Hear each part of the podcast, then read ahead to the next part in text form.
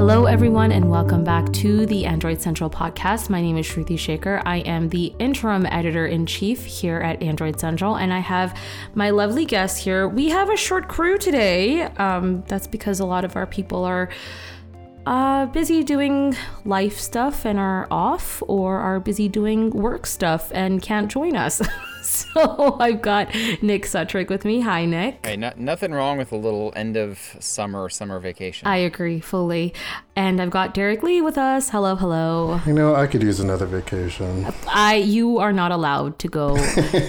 For those who are listening, Derrek took like two long vacations during the summer and it killed everyone's productivity because he does so much. They were all during July too, so I took like half of July off. I know it's it was Derrek is just too integral to the site. too integral to the site. Yeah. Um, okay, well, we have um, a few things I want to talk about, and obviously the the two main things I really want to talk about with you, both of you two, because you two did the reviews, uh, are for the uh, two main foldable devices that came out of Samsung Galaxy Unpacked. So the Z Fold 5 and the Z Flip 5. And we'll start off with you, Nick. Um, you did the review for the Z Fold 5. You titled it Samsung Galaxy Z Fold 5 review, a stepping stone. Um, and then the subhead, just about everything is better. So why am I not as excited? Which I want to get into. But essentially, you gave it a uh, 4.5 stars out of 5. Still pretty good. Uh, pros include the best performance and battery life, two different size displays, multitasking has never been better, good cameras, wide compatibility with chargers and accessories, years of promised so- blah blah blah, years of promised software support. Uh, your cons include very high price, display crease is still visible, no dust resistance, cameras should have been better, display displays flicker at all brightness levels. Um, take it away, Nick. Uh, specifically, take it away as to why you're not as excited. Yes. So I will not talk about PWM today. I promise. You're so PW I've had enough for now. PWM'd Maybe, out. maybe next time, but I'm done. Uh, now that did not affect the score, but I did actually uh, review this as five percent, I guess, worse than last year's. And it's funny because this is a better phone in every way than the Fold 4, right? I mean, it's it's got better battery life, better performance. Uh, it folds flat. It's lighter. It's thinner. I mean, you know, most of the typical things that you would expect in at, at this point in a you know life cycle of the, a phone. You know, we're still early and foldable, so you're still getting these big hardware improvements year over year and stuff like that. It fulfills all of those um, expectations, right? But I think for me, the reason I I lowered the score a little bit versus last year is because a lot of the negatives are still the same. Mm, And for me, you know, yes, they improved some other things, but I, I feel like at least one of those negatives should have been erased this year. hmm You know, the cameras could have been better, like you said. The display crease could have been reduced. I mean, basically every other foldable phone on the market has essentially zero display crease when you open the thing up. Like you really have to look Which- for them. And and you'd assume they would have fixed that, especially because this is like the fifth generation. Like you've had five years to work on that crease. Exactly. And it's just like got a brand new hinge, right? The thing folds flat and it bends the glass totally differently than uh, the last four generations of this product. So it's it's just kind of weird to see that that looks the exact same when so many other pieces of that puzzle are completely different. And you know, with the cameras, it it's nitpicky, of course. The cameras are fine. I think everybody that buys the phone will be happy with them most of the time. But if I'm going to spend $1800 on a phone, I'm going to be really nitpicky with stuff like the cameras, right? Like this thing shouldn't have the same cameras as the $700 Galaxy S23. Yeah. It just shouldn't. Yeah. I don't know what else to say. Like last year, again, I kind of gave it a sort of pass because it was a, a fairly sizable sensor improvement over the Fold 3. Um, I don't know that the results always showed that difference, but you know, it, it was better. And this year, it's like, well, they didn't do anything with the hardware. All they did was improve, you know, some software level stuff. The The processor's better, so image handling's a little better in like lower light conditions. But you know, like zoom detail is okay. It's pretty good. Um, video is still great because Samsung is very good at video. But, you know, photo quality, I, you're still to have trouble taking pictures of your kids or your pets. Like, again, there are a lot of these issues that Samsung phones have had for years, and this doesn't really solve some of those. And it doesn't really justify that $1,800 price. I- am curious, did they reduce the, pr- or uh, in terms of last year's model, like how much of a price difference is it? But also, did they decrease the price of the phone last year, like last year's Mm, phone? No, they didn't, right? No, it's been this price for the. This is now the third generation. It's been Which this is price. so so funny to me. Like it just makes no sense. Yeah, because Samsung is like, you know, and I've talked about this, like, so, like, oh, we want to make foldables mainstream and have everyone, you know, we want to have 50% foldables by 2025 or whatever, but like, Yeah, spending eighteen hundred dollars on a phone is not going to get you to that fifty percent mark. No, and I just truly don't understand why they would not even consider reducing the price a little. I mean, I do understand it is a business phone, which typically phones that are catered to like that kind of audience is more expensive. I get that, but you're not really offering anything new or more. And again, I think Andrew said it really nicely last time, or maybe maybe he said it during one of our meetings. These phones really aren't new devices; they are iterative dev- devices, right? They're not Right. phones that are like significant in improvements. So I get it, but then it also doesn't make sense to me that we're still pricing it at the price that it is at. We're still not really improve. Like there's there, yeah, it just doesn't make sense to me. right, like, and I, and I kind of said this, and we'll talk about this in a bit on my flip review, but like, these phones kind of feel like, like, like the Flip 5 kind of feels like a, a Flip 4 Plus, and I think that's what the Fold 5 kind of Yeah. feels like. At least that's what it seems. Like it's just a Fold 4 Plus, or like a Fold 4. I, I don't know. Just like it. There, there's not much new here, so it's like why Yeah. are, why are we paying this much Right. for the same and, thing? And I would straight up tell somebody with a Fold 4, don't bother upgrading. It really is not worth it. I mean, unless you really, really care about the phone being two, milli- two millimeters thinner, I, I just, I really doubt anybody with a Fold 4 is going to spend, you know, however many hundreds of dollars it takes to get this thing, even upgrading, you know, and trading that old thing in. I, I can't see them going, yeah, that was totally worth my money. Yeah. Uh, unless you, I mean, unless you're a, a, a phone fanatic, which is fine. Yeah, I mean, if you're somebody who upgrades every year anyway, whatever. It's, it's not even a conversation. Yeah. Uh, you you buy the thing, it's better, it's fine. I the one thing that I feel like is monumentally better year over year is the S Pen. Okay. And Okay, and this is a good point that you I want you to talk about because I think you were very uh, exceptionally impressed this time around. Yes. So S Pen on the Fold 3 and Fold 4 was great. It was a very good experience. You still can't use it on the cover display on the Fold 5, which I, I think is another missed opportunity from Samsung. But this new S Pen, it's just called the Slim S Pen, right? Um, and you get this with Samsung's Slim S Pen case, which is 100 bucks for the case and the pen in one package. And, you know, 100 bucks for a case is a l- a little difficult to, to swallow. But the functionality this adds to the phone is pretty impressive. Sorry. My phone just made a really awful noise. I don't know why. Anyway. It's okay. Just keep it in the podcast. Just know that we have technology all around us and they make a lot of noise. Okay, Yeah, continue, and, Nick. and it's silenced too. All right, anyhow. So um this S Pen case is really impressive because it is so much thinner. Okay, it takes eight millimeters off the back of the phone compared to the Fold 4's S Pen case. That's an entire phone off the back.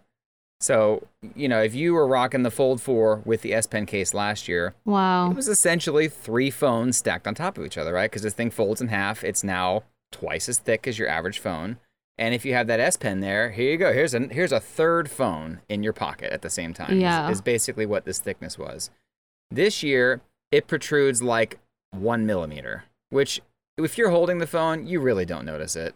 I really would have to point it out to somebody to be like, "Hey, look, there's a hump here, and that's where the pen goes in." Like it, they have done such a good job engineering this thing. It, it this is the kind of thing that I go, dang, that's what I want to spend my money on year over year. Is when, when there's a leap this big, and this pen, this pen, uh, this case and pen are definitely worth the money. I would not even hesitate saying that if you buy this phone, I would highly recommend buying this case because it really does add a lot of functionality. It is really well designed. I think the only negative point is that it doesn't protect the hinge. Oh, that's Um, not good. That that's another one of those semi-compromised things at this point in flip uh, foldable phones because if you add hinge protection, it adds a lot of bulk, and now all of a sudden, if you're holding the phone in your left hand like I do, you now have you know these extra few millimeters that your thumb has to travel to get to the screen, and you know it sounds stupid, but it's annoying. Okay Mm-hmm. and it, the hinge is already there. So adding extra space a, a, away from your your hand and your thumb is just more annoying than it might already be, right? So Oh God, Nick, first world problems, right? Good lord. yeah, I, I I think this kind of stuff will get better. And you know, again, it's it's kind of nitpicky, but you know, maybe somebody who drops the phone and it lands on the hinge and really No, I- I get what you up, mean. Yeah, maybe yeah. will not be you know will not disagree with this point. for sure. Uh, let's talk about the flip because this was a phone that probably had the most change of all the devices that Samsung launched. And of course, we sent it to Derrek to review because he had previously, blah, blah. I can't talk today, guys. he previously reviewed the, uh, what was it, the Razr. I never remember the title of the phone. What is it? Yeah, the Razr Plus. Razr Plus, there we go, uh, which has a very similar design uh, aspect. So, Derrek, your article titled um, is titled "Samsung Galaxy Z Flip 5 Review." Bigger really is better, but the but then your subhead is but the larger cover screen shows that Samsung can't commit. God dang. Okay. Um, so you gave the phone four out of five stars. Uh, your pros include large cover screen, surprisingly decent cameras, Snapdragon 8 Gen 2 performs like a champ, great design, relatively fast wireless charging. One UI comes with nice foldable quirks. Base model comes with 256 gigabytes of storage and it's water resistant. Your cons include battery life could be better, cover screen takes t- some time setting up. Uh, still only two rear cameras. Um, no dust resistance, only 25 watt wired charging. So, you know, and it is not a, it's not a cheap phone. It's it's about uh, a thou almost a thousand dollars uh, USD, which is um still pretty expensive. All right, take it away, Derrek. What are your thoughts? So, I mean, the flip. Flip, flip, flip. Um, it's a good phone. Um, you know, it like like we said, like it had the most changes um, between the flip and the fold. Um, now we have like a big cover screen um, on the front, which has a weird side notch, which is very interesting. But um, generally, like I mean, it performs well. Like the the chipset is is great. Like you know, I've had no issues, no real issues except for once it did like randomly restart on me. But besides that, like it performs like a flagship should. Um, now, when it comes to the cover screen, because that's really the main thing, like with the Razr Plus and with this, like it's all about the cover screen, I think. And um, Samsung just Samsung is getting in its own way when it comes to this cover screen, because it. I don't know. It's uh, where do I even start? Like it, it's still very focused on the widget experience, which I actually love. The widgets on the Flip are great. Um, like they just look great. They feel great when you're swiping through them. Um, you know, they're pretty informative. Although I wish that they could do more.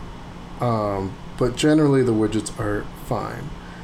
But what isn't like fine is the app experience because Samsung, like out of the box, there really isn't an app experience. Um, like, in order to get certain apps, and I think there's like six, um, maybe six or seven or something, um, in order to get certain apps working on your cover screen, you have to like go into the settings and turn on the labs and then like enable apps on the cover screen, and like even then, Samsung is like they may not work how you expect or whatever. It's like okay, whatever. Um, but like you have to like actively go in and and enable that, and then that's only certain apps. So that's like YouTube. Um, Google Messages, Samsung Messages, which I mean, who uses that? Come on. Um, Google Maps, WhatsApp, um, like just select apps. So I'm like, all right, this is weird. Like, there's only six apps really that I can use. And then if you want to use other apps, like pretty much any other app that you've installed on your phone, um, you have to go into the Galaxy Store, download Good Lock um, go into GoodLock and then like download the multi-star module, whatever it's called, and then go in there and enable another setting. I'm sorry, then, Derrek. I'm already like exhausted just listening exactly. to the process. And like no, just no, I'm like, absolutely I'm not. No, no average consumer is gonna be like like gonna know this and like. And you know what? You know what the crazy part is? Okay, I get that this phone is marketed to you know, content creators, Gen Z, you know, whatever you want to call it. But it, I think it's also marketed to like a lot of older folks, like my mom, who sees this phone and is like, "Oh my gosh, this is the cutest thing ever." I mean, I yeah, wanna, it's cute. I want to have know? it. It's so adorable. But do you think my mom is gonna have the capability of doing that? No. I mean, she's gonna like, she's gonna expect me to do it, and I'm gonna be like, Derrek, help me. right Like- and then like you know to go on to your point of like this is marketed towards like you know the gen z and whatnot and people on social media like it's interesting that like even in the like the first part the labs thing where like you have the select apps that samsung curated for this experience um, you know instagram and tiktok aren't even among those apps. Um, so it's weird that like samsung you know despite having certain optimizations for like instagram when you're like putting the phone in flex mode um, so you can like record you know hands free like it's just funny that like among those like curated apps like the social media ones aren't included. And then i mean it again it's just weird that you have to go through all these hoops to get your apps to work. Like obviously like with Good Lock it works so why can't samsung just make it work? Right. like it's samsung's own software. I wonder if um, we'll see an update from Instagram and some of these other popular apps in a few weeks, like we did with the Fold 4. Or I'm sorry, with the Fold 5. And that's a point I have to make in a little bit that I forgot to on the Fold 5. So remind me to come back to that, please, when you're done. No, no, no. Do it right now before you no, forget. no, no, no, no, no. Finish with your flip. I'm not interrupting that. Get out of here. Okay, go. I, it's a no. It's yeah. It's weird, and you know, Samsung did like sort of say that like I think more widgets are coming, and I think you know that they're trying to get more apps on like the labs part, because like having the apps in the like the labs widget and the, or whatever, and then like the good lock enabled apps, um, where you can like put pretty much any app, like those are two separate widgets. So it's like you know you still have two separate places to access your apps, and it's a little weird. It's messy. And I'm there just was like, I- um there was a thing that we said last week, um, Derrek, which I think might go well with what you're trying to say, but I think we kind of said that we felt Samsung was being pretty lazy with this launch because when you look at other phones, like for example Motorola, where you can do all the stuff that you're talking about and it's easy, and then you have Samsung, which is the biggest Android manufacturer, releasing a phone like this, why wouldn't she want to have something that's more complete? And Jerry's response to that was maybe it's possible that there was a software, it was a software thing, right? But then that doesn't make sense to me because it's like if other if other companies were able to do it and also Samsung you have you you're yeah like you're the biggest company like why weren't you you know able to produce something that was a little bit more clean eh, as a result i don't it just it, it just kind of baffled all of us and it kind of sounds like it baffled you too Yeah, um, and I can't remember exactly what I wrote, but like it's just, it is just weird that like you know, it, like Google Wallet for example, like it works like from the cover screen, but there's no UI, like it won't come up, and I think that's a software thing. Um, I don't know exactly like I think nine to five um, kind of explained it, but um, like it'll work. It's just you won't like you can't open the app from the cover screen. Meanwhile, Motorola, like you can pretty much do almost anything from the cover screen, including Google Wallet. So it's just baffling to me that you know the biggest Android manufacturer can't figure this out, and is kind of half-assing this large cover screen that you know it's obviously the point of this phone, but like Samsung didn't really do much to like differentiate it. Like it's still just widgets and the app experience is like it's a, like an afterthought. And Motorola, meanwhile, is like just focusing so much. They're like, you can do, you can do pretty much anything without opening the phone. And I'm like, that's kind of the smarter marketing, like the smarter way to go about it, like in terms of marketing. And, and it's funny because it makes Motorola's marketing way easier because of this. Right. Like Samsung is really just. I can't. Uh. Yeah. Okay, going back to what you were saying though, uh, Nick, what what were you going to say? Okay, so I wanted to talk about the aspect ratio, right? Um, and this is in regards to the Fold 5 because if uh, anyone listening has not seen the prototypes, um, Samsung showed off a bunch of different prototypes for what could have been the Fold 5 in Korea when they did Unpack this year. And uh, pretty much every prototype was wider than the existing model. Okay, some of them are way wider, some of them are only a little bit, whatever. Um, you know, and a lot of people over the years have wanted a wider fold because when you have the narrow cover screen, it's it's kind of awkward to use. You get used to it eventually, but it is it's kind of weird to use just by the cover screen. And then when you open it, of course, it's now two cover screens wide, so it's a taller phone than it is wide. And a lot of other large foldables have differentiated themselves by being wider. You know, you open it and it's kind of like having a 16 by 9 TV in your pocket, basically, right? It, it's it's much more like that experience. Um, but I think, without Samsung saying as much, I think they left the aspect ratio the way they did this year because of the state of tablet apps.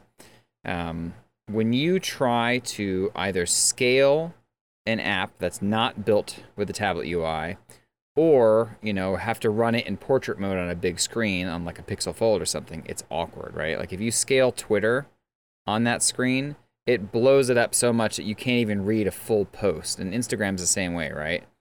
Um, or like i guess at least was until this week when instagram uh, launched a tablet ui and hell froze over but you know uh, i think until apps like Instagram that have been really stubborn historically and would not launch anything more than just portrait mode UIs.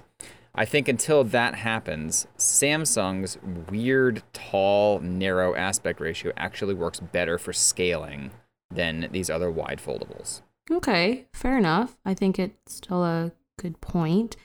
Um, do we have anything else we want to say about these foldables? Like, I feel like we've kind of run. I mean, you know, again, like not much has changed. The flip, you know, the cameras are the same. I didn't actually mind the cameras, although, like, you know, yes, I, I wish there was a third sensor. Um, uh, battery life isn't that great. Um, but otherwise, I mean, besides the huge cover screen on the front, like, there's not much there isn't too much different. Like again, it's and also the new hinge, so it's it closes flat. Like you know, mm-hmm. it um, it's so it's I guess it's a little thinner. Um, but yeah, I don't know. It's just like I think the whole just the confusing cover screen situation is just kind of that's why I didn't get a higher score is because I'm just like I'm just baffled. Yeah, so one one of the main selling features of the phone is bizarrely restrictive. Yeah, which is just truly doesn't make sense, but um I guess it is what it is, right? that's, uh, that's pretty much it, yeah. yeah. On that note, let's take a quick break. Um and we have some other stuff that we want to talk about, obviously. So stay tuned and we'll be right back. Indeed is the hiring platform where you can attract, interview, and hire all in one place. Instead of spending hours on multiple job sites searching for candidates with the right skills, Indeed's a powerful hiring platform that can help you do it all. Indeed's streamline hiring with powerful tools that find you matched candidates. With Instant Match, over 80% of employers get quality candidates whose resume on Indeed matches their job description the moment they sponsor a job. according to Indeed data from the US. One of the things I love about Indeed is that it makes hiring all in one place so easy. Candidates you invite to apply are three times more likely to apply to your job than candidates who only see it in search, according to US's Indeed data. Start hiring now with a $75 sponsored job credit to upgrade your job post at indeed.com/acp. Offer good for a limited time. Claim your $75 credit now at indeed.com/acp. Indeed.com/acp. Terms and conditions apply. Need to hire? You need Indeed. Okay, um, I want to talk about an article that Andrew wrote. Um, I really, I'm really glad he wrote it because I think it it's something that we should all be thinking about. I mean, to be honest, like we could we can extend this to the number of devices that are being released every single year and whether they are really sustainable or not for the environment. But um, let's talk about Andrew's article. It's titled "I'm tired of buying new cases, and you should be too."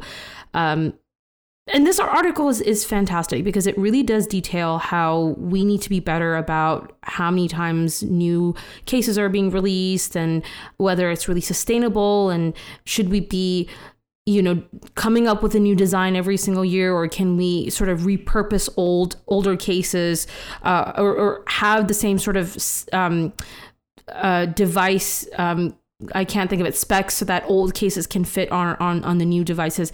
It makes us think a lot in terms of that, and I would love to get both of your perspectives on this. But it also made me think a lot about this conversation that I have talked about time and time and time and time and time and again, which is should we really be releasing the number of devices that we are releasing on a yearly basis because I do not think that that is sustainable. I do not think it makes any sense, especially when we're getting devices like the Fold and, and the Watch 6 and the Tab S9, which are devices that did not really have significant um, changes to the phones. Um, makes me question a lot about what these um, companies are doing. But then it also makes me wonder what Jerry said last week, which is, well, if we think about reducing the number of times phones are released, then we are reducing the number of hours people are working, and then some people will just end up becoming jobless. It's a catch 22 situation. Right. Um, anyways, thoughts on the article that Andrew wrote. What did you guys think? I definitely agree with it. Um, I've said the same thing both you and him have said many times, right? Like, uh, the Fold 5 this year, okay, other other than folding flat or whatever, like some of those unavoidable changes that are are downright improvements. Some of the reason that cases don't work is because they moved the LED flash on the camera module to the right of the lenses instead of where it was before, which was below. Mm-hmm. If that wasn't the case, you could use most Fold 4 cases on the Fold 5 and vice versa. So it's so ridiculous. You know, in in one way it's like are they doing this on purpose or is this just you know, smartphone engineering is unbelievably difficult and complex. No. Trying to fit all that stuff in this tiny little thing is, you know, an extraordinarily difficult job and I'm sure in some cases it's like, well, we have to put that thing there. We can't move something else around. But were, were there really enough changes in the Fold 5 that you had to move the LED flash? Like it it just it just makes me like stop and think for a moment. Like what was this really necessary or are you doing this so that people have to buy the Fold 5 to get the new S Pen? Or like and I feel like with iPhones like you know, because they have the square like camera module in the back, and I feel like it's happened before where like the the camera module will just be slightly like shifted or like you know it'll be like a little bit bigger but like or like on one side i don't know just like these so minute changes that will like just mess everything up or like they'll even move like the the um, side buttons down or up like just Right, a little yes. bit and I'm I, just I think really? the the other issue beyond this is that it's just I it's just so frustrating for me because obviously the other issue is that of course Samsung, Apple, Google, I mean they all do this, but they end up making their own official quote unquote official cases for their phones. but then it means so many other companies that make accessories have to manufacture, redesign, like Right. come up with all the stuff and spend the money and then are we going to see expected sales? Like it just it baffles me that this industry like i don't know. I, ju- I, I guess it's just like i'm really like upset about it. Like it's like really upsetting me because i'm like it's not just one company that does it. It's every company that does it. And you know all of these companies tout during their presentations oh you know our phones are made from ecological waste and like we're trying to protect the ocean and it's like but you're not like okay that's great but you are also contributing with so many other ways of like not being sustainable and it's just like it's really frustrating Right. And and I would think that you could easily market, uh, you know, an iterative update like this. And instead of having this silly redesign, you now keep the same design on the outside because you're going to do it anyway. You keep the exact same thing and then you market it. Hey, guess what? All of your existing stuff works with this. You don't even have to buy a new case. Like that would be a great marketing campaign. totally a hundred percent and it's just like I feel like so many people would go, yeah, you know what? I'll upgrade because now I don't have to spend three or four hundred dollars on new crap. Yeah, like it just doesn't make sense. It's kind of like the whole like you know, I get that they decided to like a lot of companies stopped putting chargers in their um when they ship their phones because they're like, oh, well, you already have so many chargers. I mean, yeah, that makes sense. That's cool. That's smart. But it's also like, but then there's this whole case situation. It's like, dude, seriously? Like, what? I don't know. It's just, Yeah, and I wonder, like, you know, because like uh, Asus recently launched the Zenfone 10, which looks exactly like the Zenfone 9. um, like literally exactly. surprise, like surprise. yeah, and I, I, you know, that is something I want to like. I wonder if I have to like research the phone more, but I wonder if like you can use the same case with that phone. Like, I'm sure there are some phones out there that are like so similar that you can do this. But yeah, it would be like it would be so smart if companies were Right. just like, yeah, you know, use last year's cases, you know. I wonder if they think I wonder if they think that the reason why they don't want people to use last year's cases is like a min, it's like a psychological thing. Like you know, like I I know I've been yeah, you're guilty of all this. new stuff, right? Yeah, if you're gonna get new stuff, you get all your new stuff. Like it's it's totally a psychological thing. But I wonder if like like you were saying, Nick, if companies like market it in a way where it's like cool to reuse your old cases Yes. you know, then people's psychology would be like, oh, well, like I don't mind using something old, like whatever. I, I'd say this feels very like like a Fairphone move. Yeah. Um, like I would expect this from them. Um, although I think their next phone is probably going to be a bit different, which I mean, you know, is necessary. But like, you know, this is a, this is definitely a move I would see from Fairphone or from like uh, I don't know how many other companies are like really like sustainable focused, but um, yeah, I would like to see more of that. Right. And and I think that's that all of that is part of the paradox of this conversation, right? Because you know, on, on one hand you have us who complain about phones when they come out and we're like, well, it's the same phone as last year, and they're trying to tout it as something new. But I think the thing there is they're trying to tout it as something new, but it really isn't very new, right? So if they're going to keep the same designs and stuff, they might as well keep the exact same design and just upgrade the processor, the camera, things like that, okay? If if that's what they're going to do in an iterative iterative upgrade year, then just go the whole way, right? Don't do these stupid little changes that make somebody buy a whole bunch of new stuff, right? And then the other half of the paradox is like we were saying before, the sustainability thing. Is Samsung for the last maybe three years, I think? I'm not sure how long it's been, but a few years now, has regularly upped the ante and and you know their dialogue about e-waste and this and that and the other thing. But you know, Yeah. I what do I do with my old cases? I guess I just throw them away. Like I what what do you do with an yeah. old phone case? Yeah. It's not it's not a good look, but You know, or or everything else, right? Like it's like the charger thing.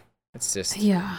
I don't know. I mean, it's it's a it's I guess this is just one of those conversations that will be ongoing and we are going to keep having it until some kind of change actually happens, which I don't know if it will. like quite frankly. Yeah, and I think I don't know. I, I think because then that kind of shifts the um, responsibility to the case makers in terms of like because i'm pretty sure there are case makers out there who are like sustainable and like use reusable materials and things like that Yes. um, Yeah, we've got a number of recycled ones that we Yeah. and Namerah has in her guides. yeah um, so like there's plenty of that but i just feel like it shifts the blame and or it shifts responsibility sorry and um, it's kind of not fair to them like yes like we should have these sustainable cases but companies also just need to get better at it like i would i wouldn't mind if the galaxy s24 looked exactly like the galaxy s23 as long as it brought a significant amount of internal upgrades um, you know if samsung were able to figure that out if companies can figure that out like give us the upgrades we want but you know it's fine if you keep the same design like we don't mind Yeah, totally.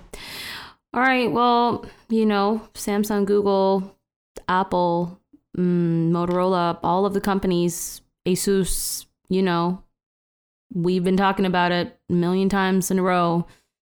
Let's be more sustainable. let's go. Come on.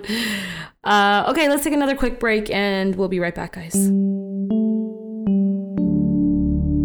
If your business earns millions or tens of millions of revenue, stop what you're doing and take a listen because NetSuite by Oracle has just rolled out the best offer we've seen. NetSuite gives you the visibility and control you need to make better decisions faster.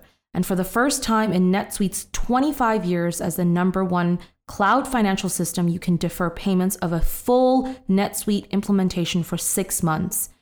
That's no payment and no interest for six months, and you can take advantage of this special financing offer today. NetSuite is number one because they give your business everything you need in real time, all in one place to reduce manual processes, boost efficiency, build forecasts, and increase productivity across every department. Over 36,000 companies have already upgraded to NetSuite, gaining visibility and control over their financials, inventory, HR, e commerce, and more. If you've been sizing NetSuite up to make the switch, then you know this deal is unprecedented. No interest, no payments. Take advantage of the special financing offer at netsuite.com slash Android. netsuite.com slash Android to get the visibility and control you need to weather any storm. netsuite.com slash Android. Right. Um, so switching gears to some news that came out um, just like literally 24 hours ago. Headlined Facebook Messenger is breaking up with SMS. The messaging app is planning to drop SMS integration next month. Thank the Lord. Uh, basically, Meta has announced Meta. Meta, if, if you guys have all been living under a rock, Meta is the parent company of Facebook and Instagram and WhatsApp. Meta has announced that Facebook Messenger will no longer provide SMS support. The change will happen when users update the app after September 28th. At that point, the app will redirect users to their phone's default SMS app. I mean, honestly, like, why didn't this happen sooner? First of all, who even uses? I don't even. Like, Honestly, though, like every time I have to like set up a new phone and reset up Messenger, it always asks like, "Do you want to use SMS?" I'm like, "Ew, no!" Like, yeah, I. why am I using Messenger for SMS? Like, I I used to back in the day before when yeah. I, I think when people were still figuring out the chat app situation, it was like, well, everybody has Facebook and everybody has SMS, so this kills two birds with one stone. I'll just use this for both. And I did for a while, and this I think once Google finally figured out how to make Google Messenger good, that's when I stopped using it. Yeah. yeah, I like. How how was that experience? Because I just like I don't know. I feel like I don't like the idea of like mixing Messenger and SMS because like Oh yeah, I get it. Um, like I just I I, I don't know. recall it being a good experience. Um, I mean, I- I think the the messaging app debacle was a lot worse five years ago than it is today. You know, I, I think for the most part, if you're using carrier messaging, you use Google Messages. And otherwise, you just use whatever messenger app your friends use, right? Your family uses. And it's not really a I huge deal. I think that conversation is still very ongoing and very interesting to me because, like, I am the kind of person. So I have different forms of conversation with different people. Like Yep. with certain people, I only am friends with them on Instagram and um, we converse over Instagram messaging. Um, there are certain people that I exclusively exclusively text with. I actually have certain people that only use WhatsApp, only use Signal, or only use Telegram. Like I literally have all of these, and I wonder if like I'm sure I'm not the only one. I know Derrek, you deal with this. I think Nick, you do as well. But like, would it make more sense if we all had it in just one app? Like, You know, and I keep I keep saying that. I've said it before. I think even on this podcast, like, you know, uh, everyone, everyone, like, especially people outside of the U.S. are always complaining, like, oh, you know, the U.S. is so, you know, just like always focus on like iMessage and Google Messages eh, when we all just use WhatsApp. And it's like, no, you all don't use just WhatsApp because I have plenty of people who are using Telegram too. And then, like, my dad is now trying to get me on Signal. And I'm like, no, I don't want another messaging app. it's a lot. Like, no, you, like, y'all over in, you know, Europe and all these other countries, y'all do deal with the same thing, kind of. You know, it's not as annoying as the whole iMessage you know Google Messages thing because at least well at least you know those two apps can still use SMS together. I don't even think these other apps can like intermingle. Um, so in a way, I feel like that's kind of worse. Like I can't use Signal with a Telegram user, right? Correct. Like I don't think so. So like, you know, and, and like my, you know, like I said, my dad's trying to get me on Signal, and I'm like, no, I'm not trying to get another app because I already use Google Message. Like we text, we we we both have Android, so I'm like, just use Right. Google Messages, and then I use Instagram for some people, and then Telegram for you know colleagues. Um, so I just, I don't know. It's it's a weird thing. Wasn't there talk of Google Messages recently trying to bring some of those things in? I mean, there was some like, I don't know. I know there was some security interoperability thing that was announced recently, but I, I don't know. I think the EU is trying to figure something out too, because of course it's the Yeah. EU. Um, I, I swore there there was something. I don't know if I saw it on Reddit. or yeah, and I but- think, like, I think the EU is trying to like force messaging apps to like work together. right. Um, you, and you just have whatever nice. your preferred UI is essentially. Right, Um, and then and then of course Apple's like no. yeah. What? Screw Apple. well, Um, yeah. so I mean, Apple. Apple is going to be Apple. Exactly. So I think the two of you are probably too young. But when I was a kid, AOL, Instant Nick, how old are you? Okay, you don't have to tell I'm us. like 10 years older than both of you. Okay, whatever. Okay, I think. I don't think you I'm are. at least a little older than you than the two of you are. Wait, no, no, no. Okay, just message in the group chat right now. I, I'm curious to know. Don't say. I'll be I'll be 38 next month. oh wait, you're not. You're. I don't I don't care about saying it in here. Oh, okay. Don't matter to me. okay, you're not that much older. In, in any case, okay. when I was a kid, okay. AOL Instant Messenger was the shit. we right? we Like- had that too, Nick. Why are you talking like you were so old? All right. Do you did you ever use Trillian? okay, I don't know what that is. Okay. I'm an immigrant an though, app- so don't don't ask me. All right, that's fine. So this is an app that combined a whole bunch of messaging platforms back in the day. I think it was like IRC, AIM, and I don't remember what else. It was it was a couple of them, but it was like one user interface, and you had all these you know services that you hook up to it, and it, it was like that was the first time I ever remember using an app like that, where it was like, oh, That's pretty cool. I can have yeah. all of my stuff in one place. It's very Can nice. you imagine if they had if they started charging you to use these like services? Right. Well, And you'd have to like bundle like your chat, your your like WhatsApp, still Signal, I- Telegram. well, it's funny because I looked up Trillian right before I, I started talking about this, and they do charge four oh bucks a month for god! Oh whatever my their god. service is. I don't even know what they combine anymore, but apparently it's still around. So Wow! Wow! Wow! Wow! Yeah, I mean, I wish they they we had that, but I guess um I guess no one really cares, or it's like not that big of a deal for people to care about. I mean, with the Facebook Messenger thing, like you know, it's it's we completely digressed. it's just I mean, rid honestly. of SMS. we we really did. no, it's, But it's I all related. yeah, it's all related. I mean, with the Facebook Messenger thing, I think it like if they were able to like add other services, like I don't really care about SMS that much. Like even though like I kind of do because I'm in the U.S. But like, still what other services? But like, I don't know, just everything else, like the Signal, the the Telegrams. Oh, the oh, I would not want that. I don't. Like, I don't want Meta like- to be owning so much of. I mean, not not owning, just like integrate with, like Oh, you know, fair, allow yeah. cross messaging, especially. Yeah. And it's weird. Like I don't think you can do that with Messenger and WhatsApp, right? Which is weird. 'cause- No, no, no, because they're owned Although- and they're the same company, which is weird. Yeah, Yeah, but I also think that's a. Um, I, I think that's a. a um, business strategy. uh, anti-competitive sort of thing. I think like yeah, I think that the government or someone like the regulators like don't want that. Uh, like I think they're trying to keep WhatsApp its own thing.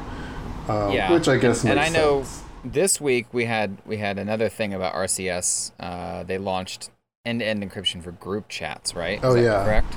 Yeah, and RCS is now the default on uh, Google Messages, Right. Which which, which, is, is, nice. which is excellent. I mean, thank God. Like Yeah, we're, we're yeah, finally like, it- it- we're finally getting there, right?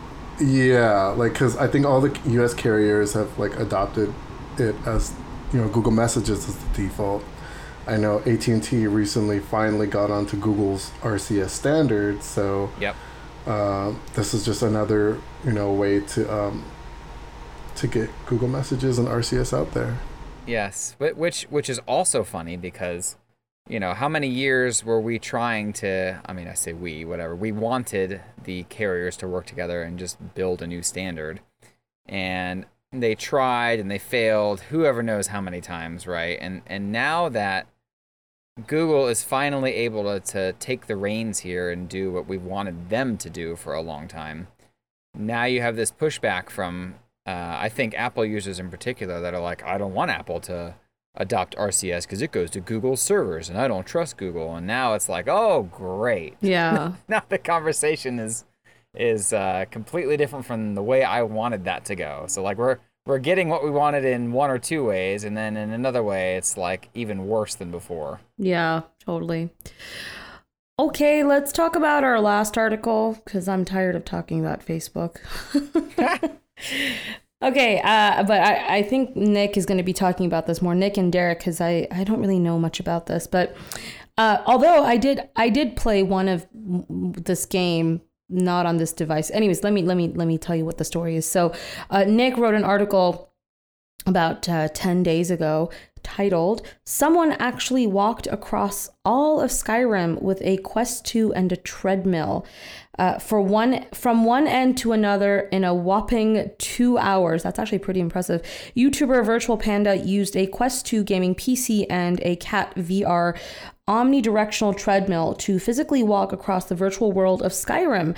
The KAT VR Walk C2 Core is a new omnidirectional treadmill that works with popular VR games, and the treadmill goes on sale on September 15th for $899 and is the latest in omnidirectional treadmill technology from the company. Nick, are you reaching out to this company to get a sample of this treadmill? I am curious. I, I will try my very best because I've always wanted to use one of these. This is a pretty cool concept. Okay, tell us about the, tell tell us about what happened here, and um, man, that's that's impressive. That's really All cool. right. It starts with the omnidirectional treadmill, right? Which, if you've seen or read Ready Player One, you'll know exactly what that is, right? It's a it's a it's a circular treadmill, and the the bottom where you're walking moves in all directions, hence the name, right? And this is linked to um, your virtu- your VR headset, uh, in this case, a, a Quest 2. Um, and it, it holds your body in place by this like uh, it's like a giant arm that swivels around the whole thing, so you can freely move and walk, and it you know just just sort of helps with immersion. Um, this I thought was really cool, and and this is not necessarily a unique idea. I've seen that some other YouTubers have done this throughout the years, but I thought this one was cool because this particular treadmill is smaller and far less expensive than most of these have been up to this point. I'm Um, I'm I'm curious to know. Did this YouTuber tell us how many steps he took? like I'm like that would be something I'd want to know. That would be pretty cool. Um, one of the commenters on our article said Skyrim's only like four miles across, which is Oh. fine. I mean, Yeah. I, I think you know we have larger virtual worlds these days. Skyrim's like what 15 years old now. It's Yeah. it's, it's a pretty old game, but I still thought it was really cool to see this, where it's like you have this interesting melding of the the virtual and the physical, and And I feel like for me, this would be such a cool way to just do like casual exercise at home. Like I would love to walk across a world like this and just like play around with things. Yeah, and, yeah, yeah. You know, it's it's more interesting than my neighborhood. Yeah.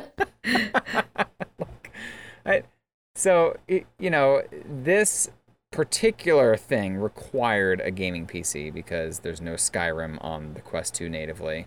Um, but this thing does work with a number of you know Quest 2 native games, and I'd love to see even more developers start to uh, add support for uh, these types of treadmills in the future, especially if they start selling cheaper ones that people can actually afford to buy. Uh, so I just, I don't know, it, it really piqued my interest, and I thought it was a really fun thing to share with people, and, and it, it got a, a pretty good set of eyes on it. So I, I think other people are interested in, in the concept as well. Yeah, I like you know I love Ready Player One. Like that's one of my favorite movies, and like the whole treadmill thing is just so cool. I agree. It's interesting. Yeah, and I, I don't even like use VR. I don't play Skyrim, so like I didn't really care about any of that. But like the treadmill, the treadmill thing was just like so interesting, and I would yeah like like you know just put me in um uh what is it Horizon the the VR version. Oh and yeah. just like yeah. let me walk around like that world or something. Let me. Like, it's I so would want to walk around Hyrule. Let's be real now. Oh my Heck yeah, gosh! dude, that'd be amazing. or even, or even the new, the Harry Potter game. Like I would love to walk Yes. around Yeah. there. Oh my god, that would be so oh, cool. Oh yes, or that, like that would be uh, crazy in Hogwarts Legacy. oh I my know, gosh, but, like- can you but, like, they- imagine? they would need like a like a thing like a separate like thing for you to like be able to like ride a broom with or something no, I think it would have to be exclusively like if you want to get your steps in, you have to Yeah. just walk, and you're not allowed to use your broom. you know what why doesn't why doesn't pokemon go like do something you know Oh, that would be kind of cool too. Yeah, I- totally. I'm actually a little surprised Niantic hasn't done something in, in VR, especially with them Yeah. coming out with new games all the time. Like, I just saw yesterday that they're coming out with the Monster Hunter, you know, Yeah, I Pokemon saw that. Go, basically. I saw that too, and um, actually, I got an ad for it like yesterday on when I was playing one of my apps. But um, I thought that was weird because didn't they just like like kill a bunch of product like projects or something? Because They got rid not- of the Harry Potter one, funny enough. S- I mean- speaking of Harry Potter stuff. yeah, I used that for like a little bit and I was Yeah, bored. same thing. And like Pikmin Bloom is still going. That's that's one of their other projects. Uh, I don't know how many people use that. I never hear anybody talk about it, but I know it's still going because Pikmin 4 just came out and they they talked about it in that game, or at least in the in the ads for that game, right? You know what would be really cool? Um, this treadmill and a VR version of Animal Crossing Yeah, yeah, that would work. because it's like a it's like a cozy game where you you can literally just walk around your island and check up on your little neighbors and grow so, turnips. With that said, okay, there are lots of those games, um, and this treadmill works with anything on Steam VR that supports smooth locomotion, which oh my gosh, that's just so cool. means using a joystick to move your virtual character, right? that is so cool. so I I wouldn't be surprised if you could fire up any one of the ones that are on there and do that with it. I mean, it's not Animal Crossing, but it's a cool. you know a lot of them are similar Harvest Moon kind of concepts, right? That will that would make Derrek's day. All right. Well, on that note, let's talk about the things that made us happy this past week. What made you guys happy? Why don't I ever think of this ahead of time? I don't know because I literally Every I, week we do this, and I, I- go, crap, I forgot to think about it again. I didn't think about it this time either. So, um, I'm not going first. All right, so uh, we just finished watching Naruto. We've never watched Naruto Cute, before. we got cute, cute. through the original series. Uh, we did use a guide to skip most of the filler. Um, learning about that series, like just the tumult that went on with that series and how they, I don't know if they switched animation studios or what they did, but you know, they basically had a, a lot of rights issues. And because of that, like the second half of the original series is just uh, basically junk you can skip unless you're really into the, the lore. And we resubscribed to Crunchyroll again uh, like two days ago, and we're watching Shippuden now. Oh yeah, I have so many recs for I, you. well, you you gave me a few from last time, and I have I have them on a list in that app. So yes, please please keep them coming because I'll just keep adding them to the list. But you know, on top of uh, starting Shippuden, um, we also noticed that Demon Slayer season three is on Crunchyroll, so we will be starting that very soon as well, which I'm I'm very excited about that. Cool. That's exciting. Amazing. Okay, Derrek, your turn. um. Okay, I can so go if you really want. I like to Oh go no no no! last. I I I, yeah, I I got it. Um, so I have what's called tr- um, thalassophobia, and what does that mean? so it means like I'm I'm afraid of big bodies of water. Oh, interesting. Oh, thalassophobia. So- I heard philosophophia. So I was like, are you afraid of philosophy? D- Derrek's allergic to uh, intelligent conversation. Thalassophobia. what? Okay. Can't you tell? Okay, Um, so thalassophobia. Yes, you're scared of big wa- yeah, waters, thala- bodies of water. thalassophobia. Yeah. so like lakes and um, oceans. Like as a kid, like my family would try to take me to the beach because I'm from San Diego, and I would cry every single time. Oh, Um, and to this day, I don't really go in the water like that. Um, like pools are fine, but over the weekend, I um, my friends and I went up to a lake just randomly. Um, took the dog, and um, I like I got in, and like the water was like fairly clear, which kind of helps. So Mhm. like I got in, and like I didn't go like the lake was huge, but I didn't go out too far. I think I went like waist deep, and I was like, all right, that's as far as I'm going. Um, but that's like still like pretty think that- impressive for someone who is afraid of large bodies of water. Yeah, like it, like it terrifies me because like it's just I don't know, like and I don't even think there are like any fish or whatever or like no, but it's just like the unknown, not knowing like what's there. exactly, exactly. So like I yeah I went I went in waist deep and you know I I was afraid to go any further, but like I think that's as far as I've gone. Um, so I was like pretty proud of myself for that. So Good job. I'm just like trying to prepare myself because um, like Hawaii later this year is like I've never been to Hawaii. You're not going to really be the near the water though, so don't worry. You're going to be good. Yeah, well, I'm also I'm also going. Um, uh, I guess friends and I have plans to go for New Year's, and I like the plan is like I want to like go in the water, and you know from what I understand, the water's fairly clear, so Yeah. I think that might help. Um, I even bought like an action camera because I want to do like the man like snorkeling with the manta ray kind of thing, whatever. Oh, cute. Yeah, yeah, yeah. So I'm just very nervous, and I'm trying to like work my way up to like, you know, getting in the water, like in the water. So Well, you will know. make I'm it. nervous, I but- promise you. yeah, Um, what made me happy? Well, two things. The first is I've been really getting into Lego. Um, I think I've mentioned it to Nick and some of our other team members, but um, for my birthday, I got um, Lego flowers, like a bouquet of flowers, and I that was like the first thing I built, and it was really relaxing and it helped with my anxiety, and it was just like really fun. And last year, um, my partner and I we bought the uh, Lego thing for the office, like the um, I don't know what it's called, like I guess partnership with the office. And we never built it. And then when I finished building the flowers, I was like, "Can I build this? Like, I just want to start doing it." And he was like, "Yeah, yeah, yeah, go for it."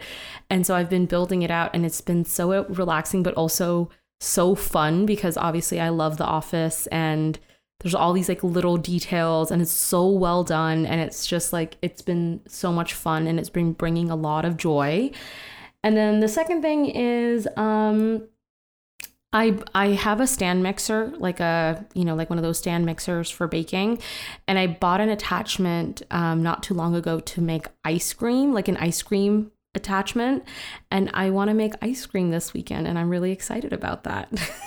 it's going to be so much fun. yeah, I'm just going to make vanilla ice cream for now, but I'm excited. It's going to be fun. Um, okay, well, on that note, uh, wherever you're listening to us, whether it's in the morning, afternoon, or night, thank you so much for taking the time and listening to us. We truly, truly appreciate it, and we will catch you guys next time. Bye.